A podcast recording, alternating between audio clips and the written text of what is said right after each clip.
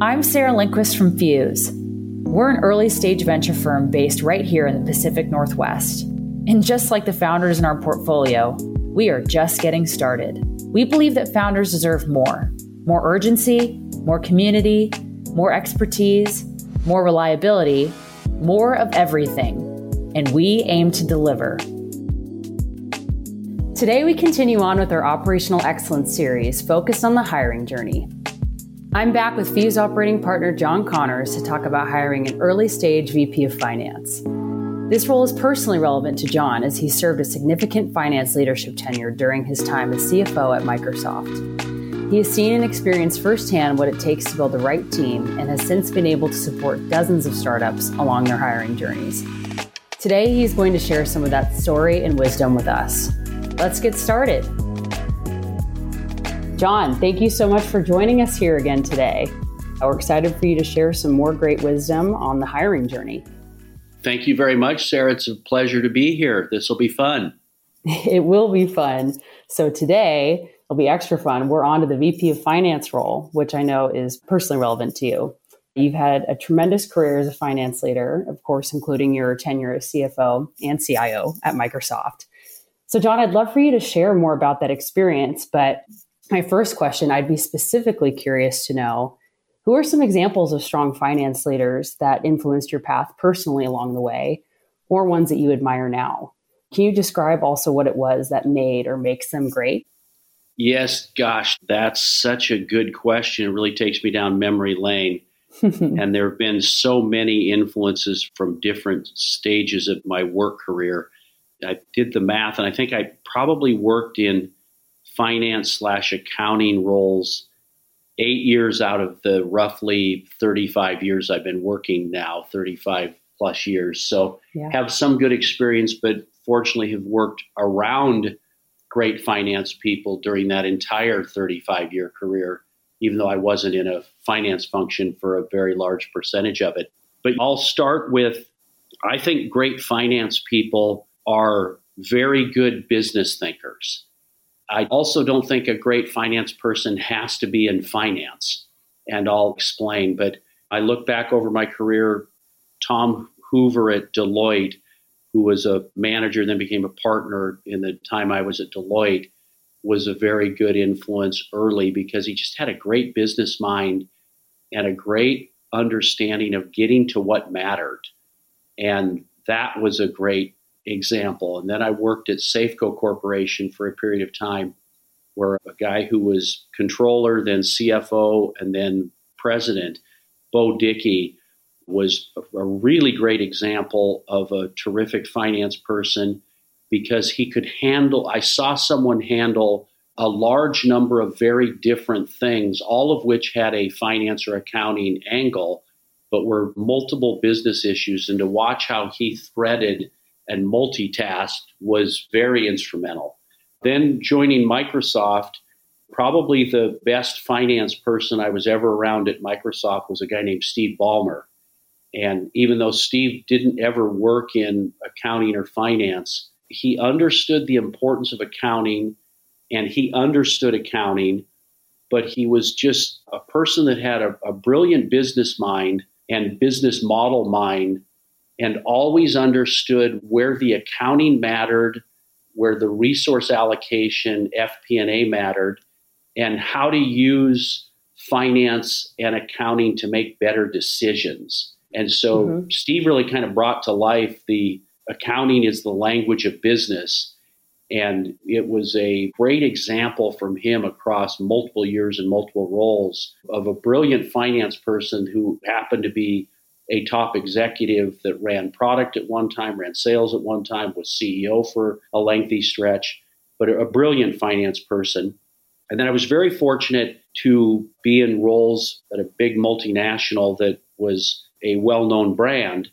And that brand was able to attract great talent. And so I've been able to follow some of the folks that we recruited into finance or developed in finance that now have gone on to have really substantial roles. And Amy Hood was hired from Goldman Sachs into investor relations. And now she's the CFO at Microsoft and probably one of the most capable CFOs American business has ever had. You look at what Microsoft is doing, and her partnership with Satya is pretty remarkable to see what they've done. But another woman that worked uh, for us and ran FP&A and could go toe to toe with Ballmer on anything was a woman named Colette Kress. She's now the CFO at NVIDIA, and that's been a wonderful thing to follow. You know, I was fortunate I was on the board of Nike for a number of years, and to see the work that, for example, Andy Campion did in building the finance organization. He's now chief operating officer, great example, business oriented strategist who had to learn the accounting side, but did. I look at a person like Dave Conte, who built the early stages of Splunk's finance, FP&A, tax, treasury, did a remarkable job. And then Jason Child followed, and Jason had to do the very hard work of being the CFO during a replatforming and a fundamental change in business model. And so oftentimes what you see is a finance leader might be doing really great work even though the stock price and the market cap change might not reflect it immediately but it's important work that will allow the company to grow and prosper in the future so i've just had so many great examples but in all of them it comes back to they were brilliant business people that happened to be either in the finance function or worked really closely with the finance function and understood its importance and the need for truth and accuracy and insight. Yeah, those are great examples across the board. And I think just super useful framing for what companies can aspire to and aspire for with hiring for this role. So, to dive in a bit further and get started here, thinking about this role in the context of the startup level, I think it'd be helpful to define the role a bit deeper. So, John, what do you see as the key responsibilities for a finance leader at the startup stage, especially in relation to maybe a founder or a CEO? And then, you know, a specific nuance to that question I have for you is what of those things do you see as table stakes? And then also, we've talked about this at length, but what are some of those responsibilities that a finance leader needs to lean into that won't explicitly be in the job description? I'm sure you have plenty of examples of this. Oh, gosh, such a great question. You know, first, the finance function is a really broad discipline. And I think there's really probably five principal areas, if I think of it top of mind. You know, the first is controls and compliance. The second is forecasting, planning, and analysis, or financial planning and analysis. It can be used interchangeably. The third is business operations and systems. And the fourth would be tax and treasury. And then the last would be stakeholder and investor management. And that stakeholder group might be a board of directors, it could be private investors, it could be public investors. So it's a very broad category.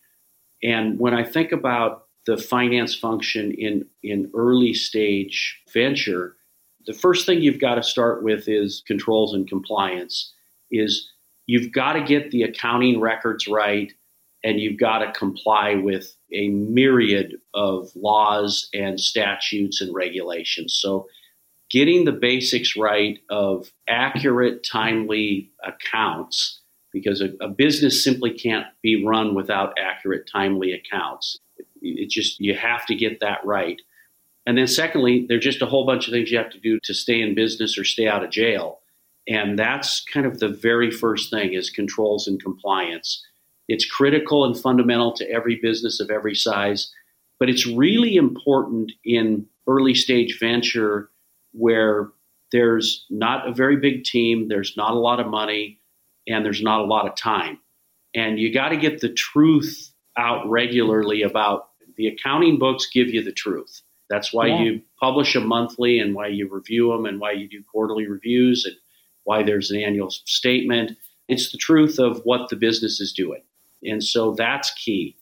As the company starts to grow and you've got the foundation done, you've got to get really good at forecasting, planning, and analyzing results. And early stage venture forecasting is very hard, it's very challenging. because you don't have the most important ingredient to accurate forecasting by a wide margin is history. What did we do before is the single best guide to what's going to happen in the future. Well, when you're early, you don't have any history, so forecasting is really hard and it's volatile.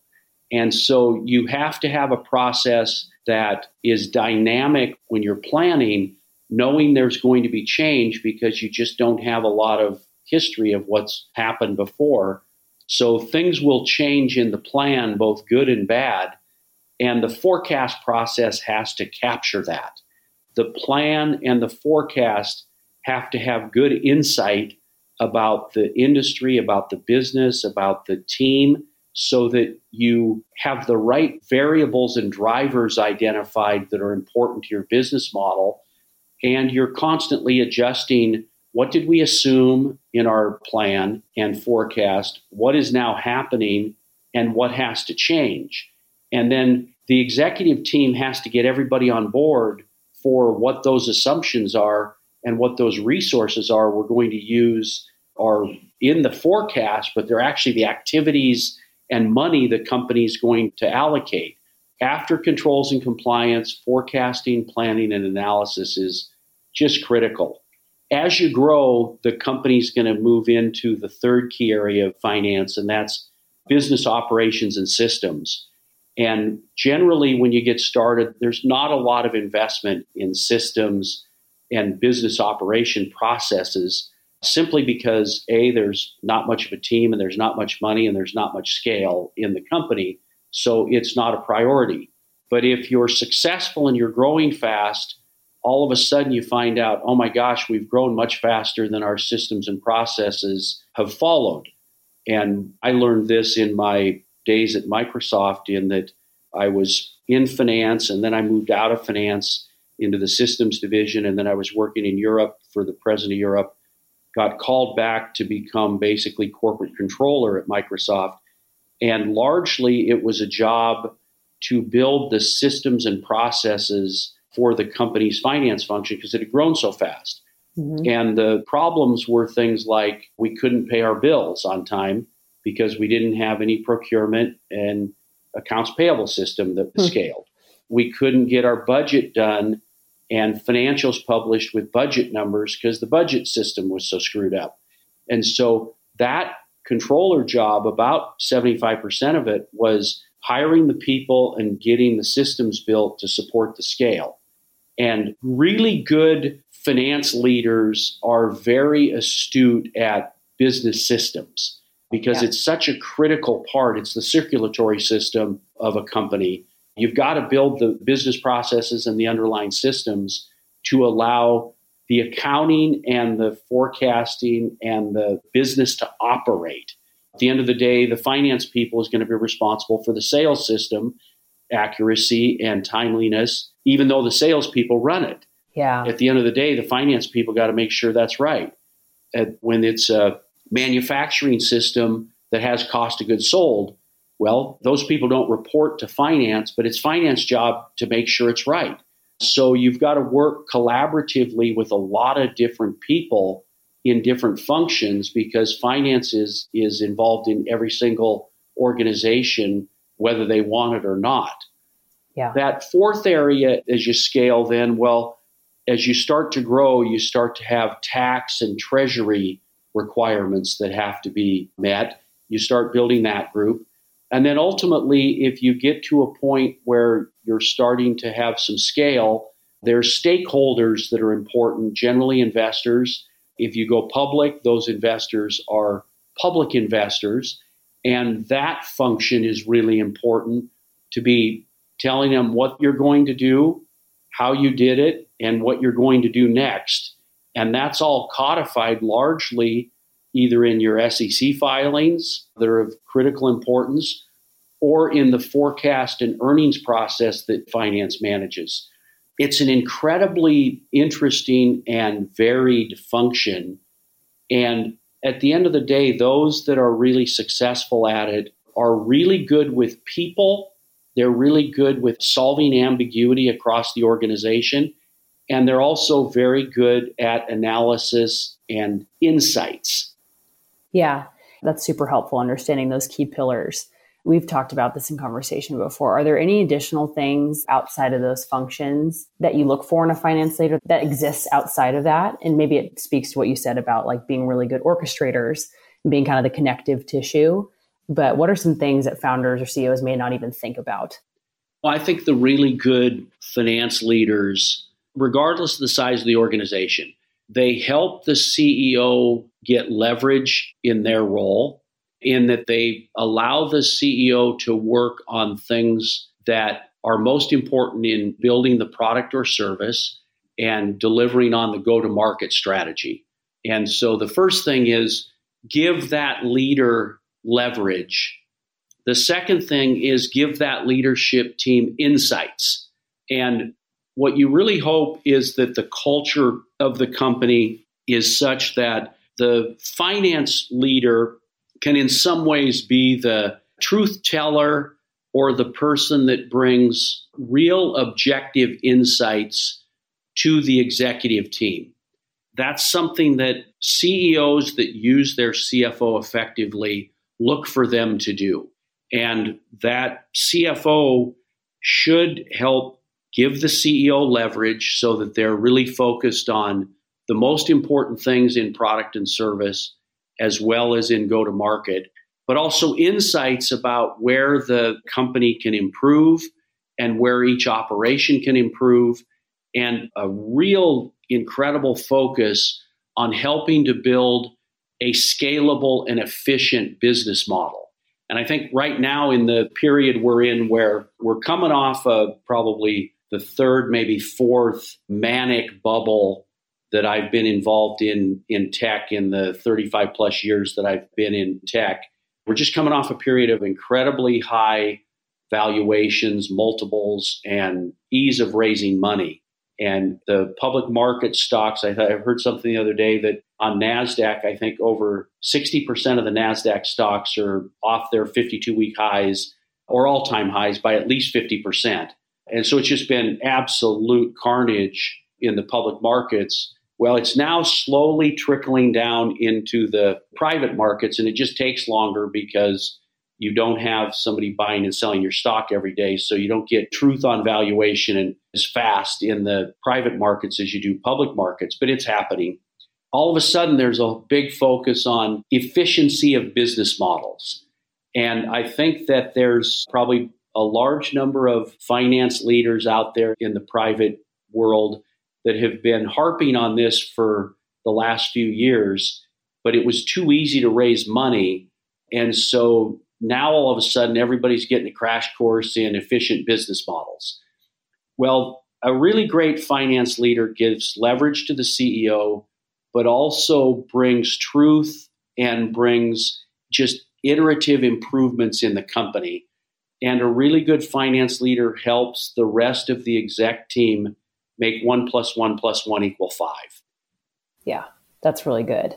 I uh, like how you said it in conversation before about the CFO and the CEO are the complementary counterparts in terms of bringing balance and well-rounded approach as a thought partner. And so it's interesting. It kind of leads into my next question for you. So now that we kind of have this good initial framing, I'm actually curious to know from what you've seen both in your time as an operator and as an investor in helping startups, what are some of the common mistakes or misconceptions you've seen people make or have when hiring for this role? It is such a great question, Sarah. And what I find is folks have this concept that finance is bookkeeping, that accounting is bookkeeping. And so they have no idea how complicated the world of finance, broadly speaking, actually is. And I can remember probably the best way to capture it is I was CFO at the time this crazy onerous compliance thing got passed by the US Congress called Sarbanes Oxley. There were a few bad actors coming out of the dot com bust, Enron and WorldCom, and some of these bad people doing bad things. So Congress did what Congress does. They passed a law that everybody has to follow this crazy draconian regulatory regime called Sarbanes Oxley. It still exists today, and it's the Auditors Consultants Full Employment Act. Well, anyway, Microsoft had to start complying with Sarbanes Oxley, and it required that the CEO and CFO sign an attestation every quarter that there's no fraud or big mistakes in their books. Well, Ballmer was CEO at the time, I was CFO. So we had to have this crash course for a week of Ballmer getting up to speed on everything in finance because he wasn't going to sign this attestation unless he understood things more deeply. So we had like five 12 hour days of covering everything in Microsoft Finance. And it was amazing to me to sit through that for a week as each group came in and the leaders did the work of explaining what they did. And the first thing that struck me was Colette Kress, who was running FP&A, sat in most of those sessions. And good Lord, did she know a lot about Microsoft Finance because she ran financial planning and analysis. And that's where so much of the accounting, the planning, the systems, it all came together in that group. But the second thing was at the end of that week, Steve and I had a one on one to kind of debrief. And the first thing he said to me was, Wow, your job's way more complicated than I thought. Hmm. And this guy had been at Microsoft for years. He knew a lot about it. So it's way more complicated than people get. And it isn't bookkeeping. Bookkeeping is a simple subset of accounting.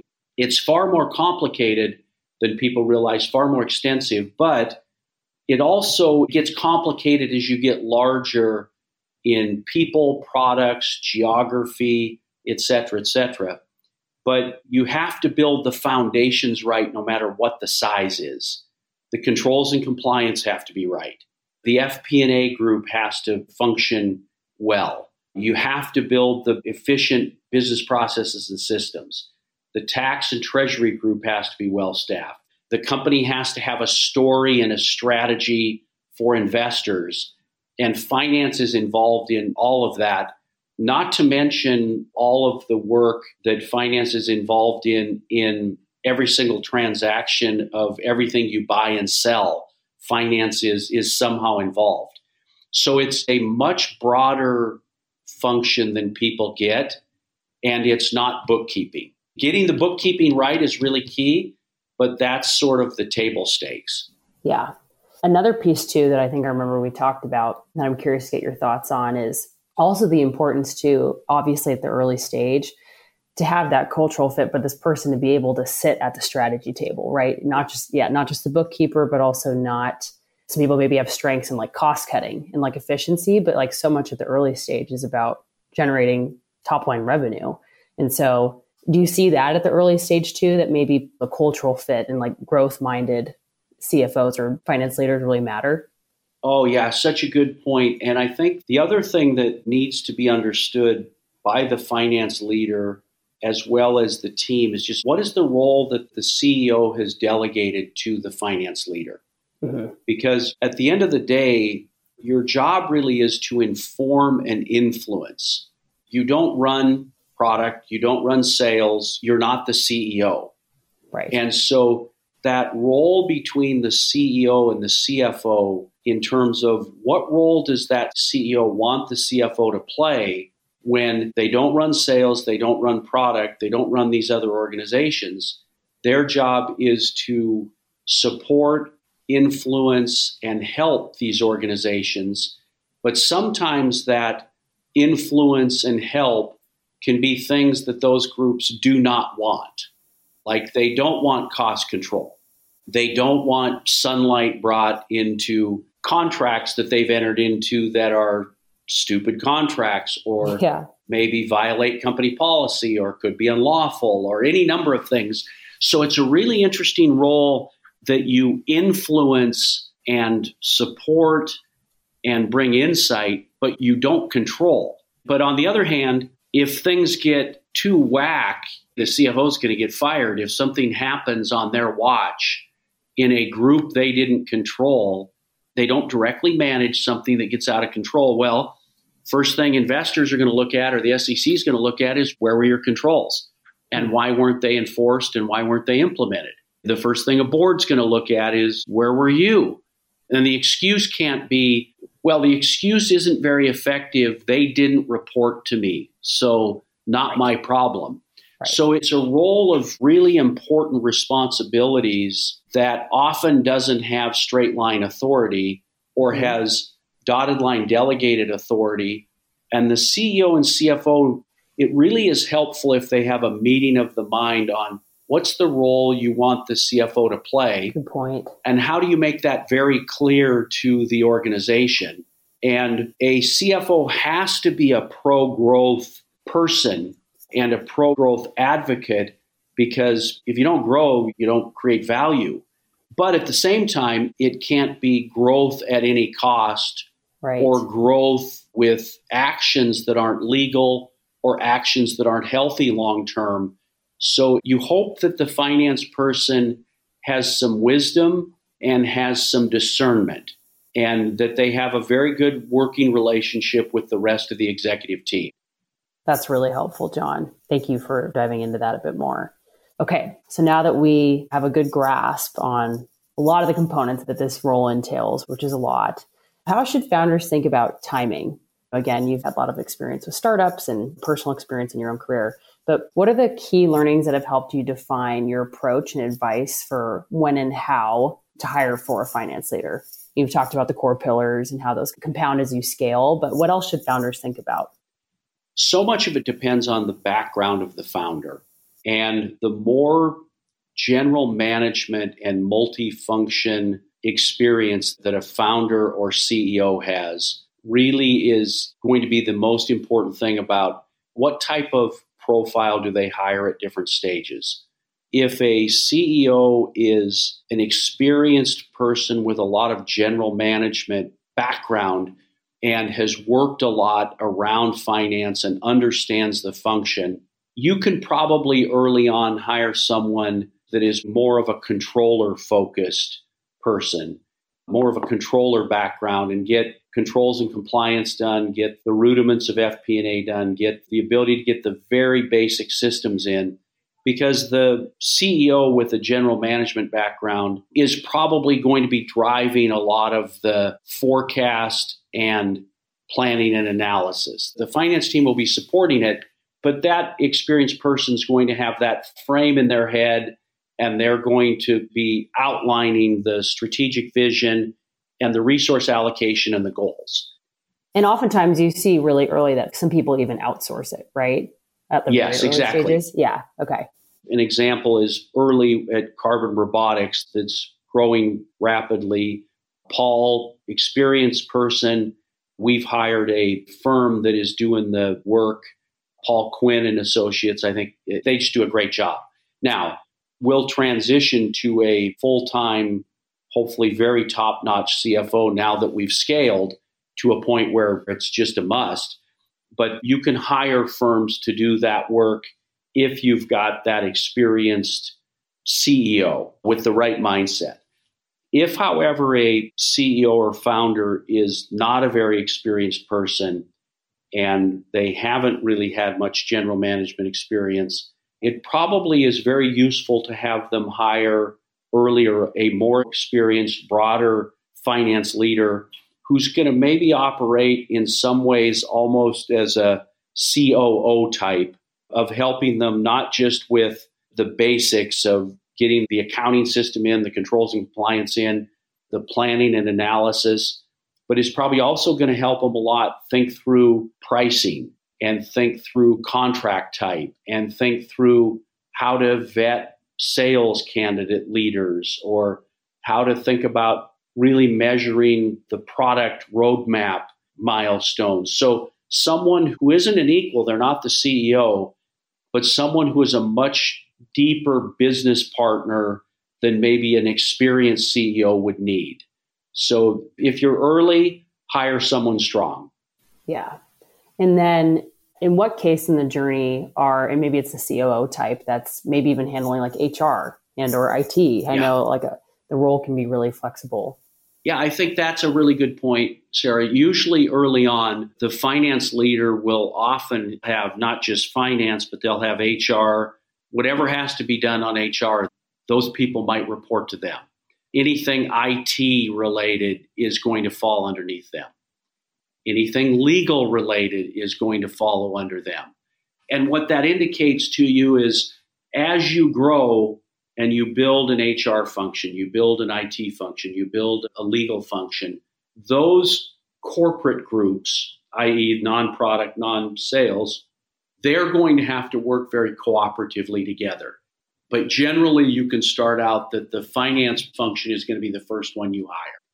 That's great. And so, as a company scales, obviously the needs are going to change. And you touched on this a little bit earlier, but how does that person's role evolve? Like, especially as they're in late growth, pre IPO readiness.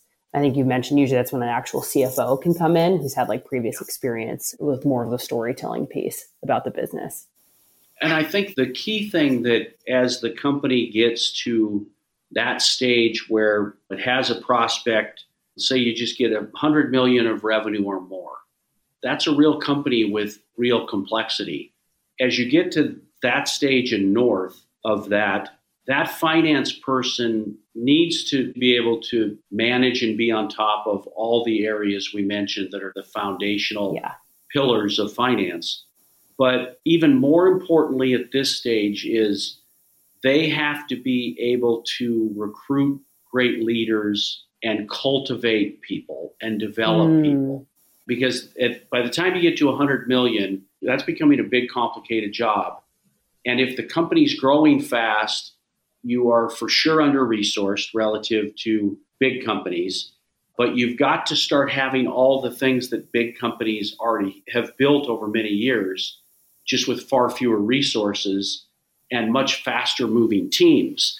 And so, what it requires is that you be great at recruiting talent and great at recruiting managers who are going to work underneath you, who are better than you at that function they're going to run. So, you want that controller to be a better controller than you are as a CFO. You want the FP&A person to be better than you would be at running FP&A. So you want to hire experts that are good with people and good leaders because your job becomes much more running a team versus running individual functions. And yeah. so we do see sometimes that the people that are able to scale generally are quite good people managers. And what happens as the company gets bigger is your expertise in controllership or your expertise in FP&A or your expertise in tax or treasury or your expertise in M&A well that's not going to be enough to be great across the whole spectrum of that role because it's just way bigger than that one thing. So you want to be able to hire great people in each of these functions and make that team a really strong team for the company. Yeah and John, would you say, I mean, you've covered so much. Are there any other key attributes across any stage of a VP of Finance CFO's journey that you think would be worth calling out? Yeah, I think there's a couple. The first is this person has to have a steadiness. That's a good point. That can be relied on. You don't want a lot of volatility in the personality and behavior of a finance leader it's important that they have really good judgment and that there be a steadiness, a predictability, an assuredness that people in the company have. Because when you have a breach that is financial, whether it's a huge mistake or malfeasance, it hurts a company really, really badly because then trust is lost. I think the second thing that is really critical is there's just way, way more judgment and risk in businesses than people realize.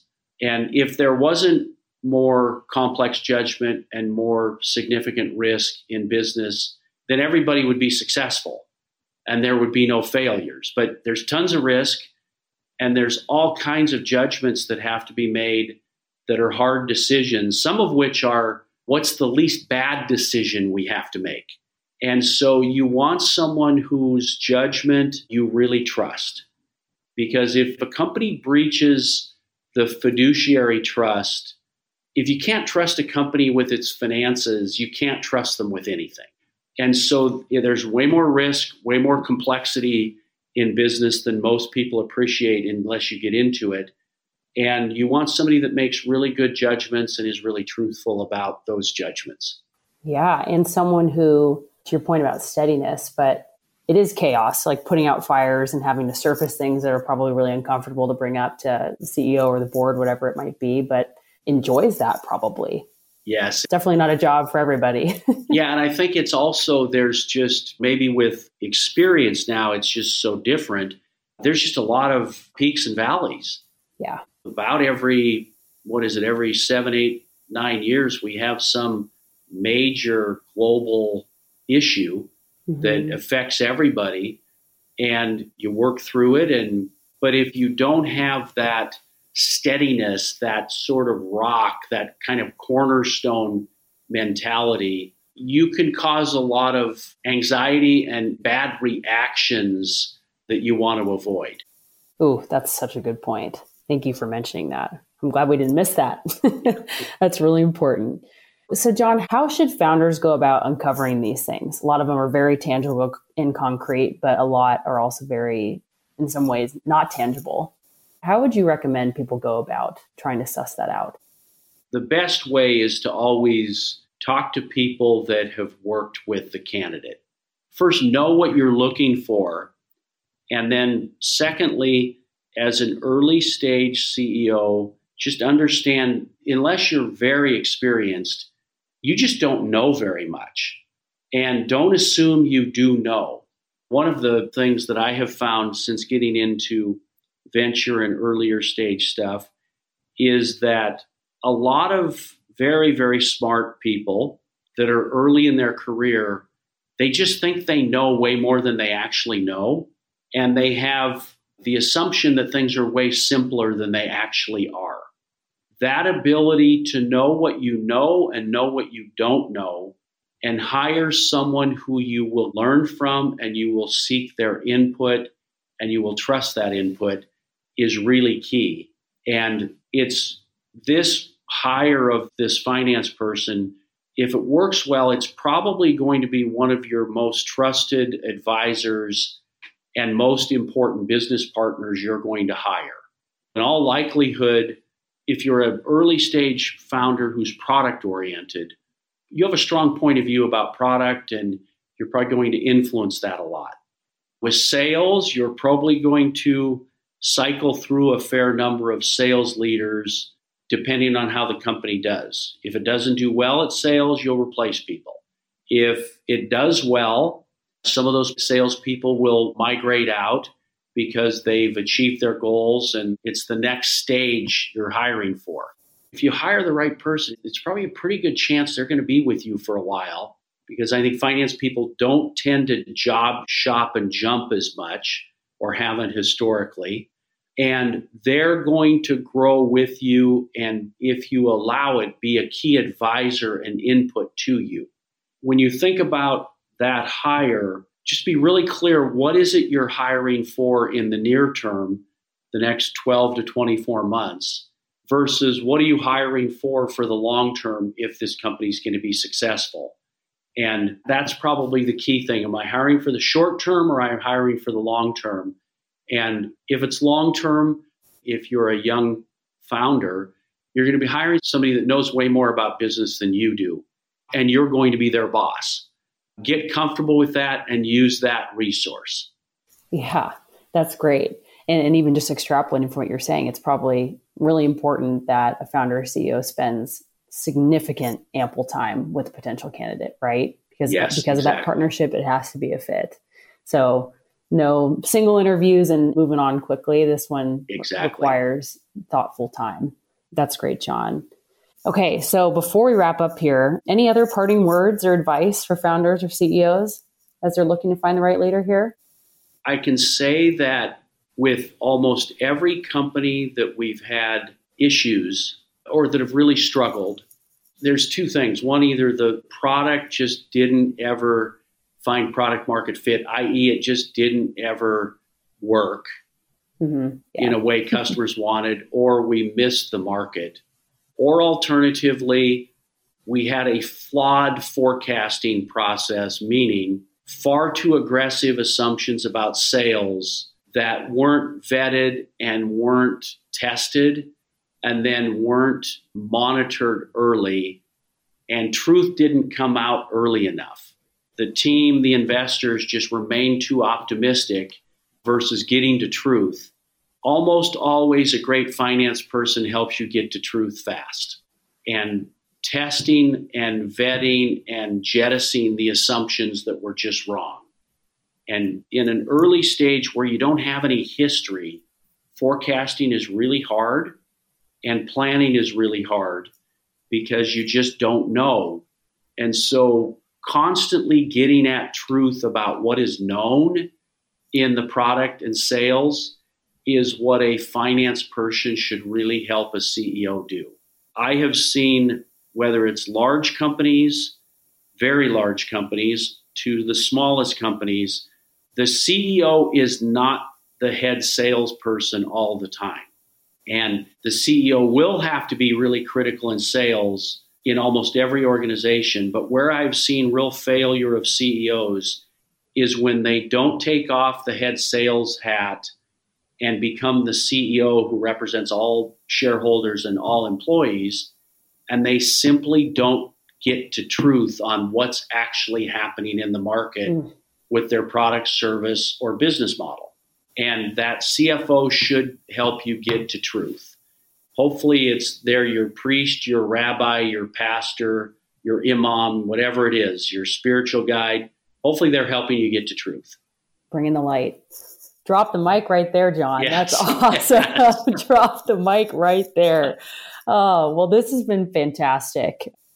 Can't thank you enough for taking the time to be here and continuing to pay it forward, John, as you are.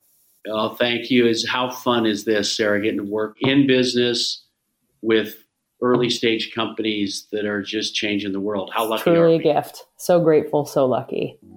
yeah, very grateful. Thank, Thank you, you, John. Thanks for joining us. Be sure to check out our next conversation on the hiring journey. Next in the queue is a discussion about finding an awesome VP of marketing. Thanks again, and we'll see you next time.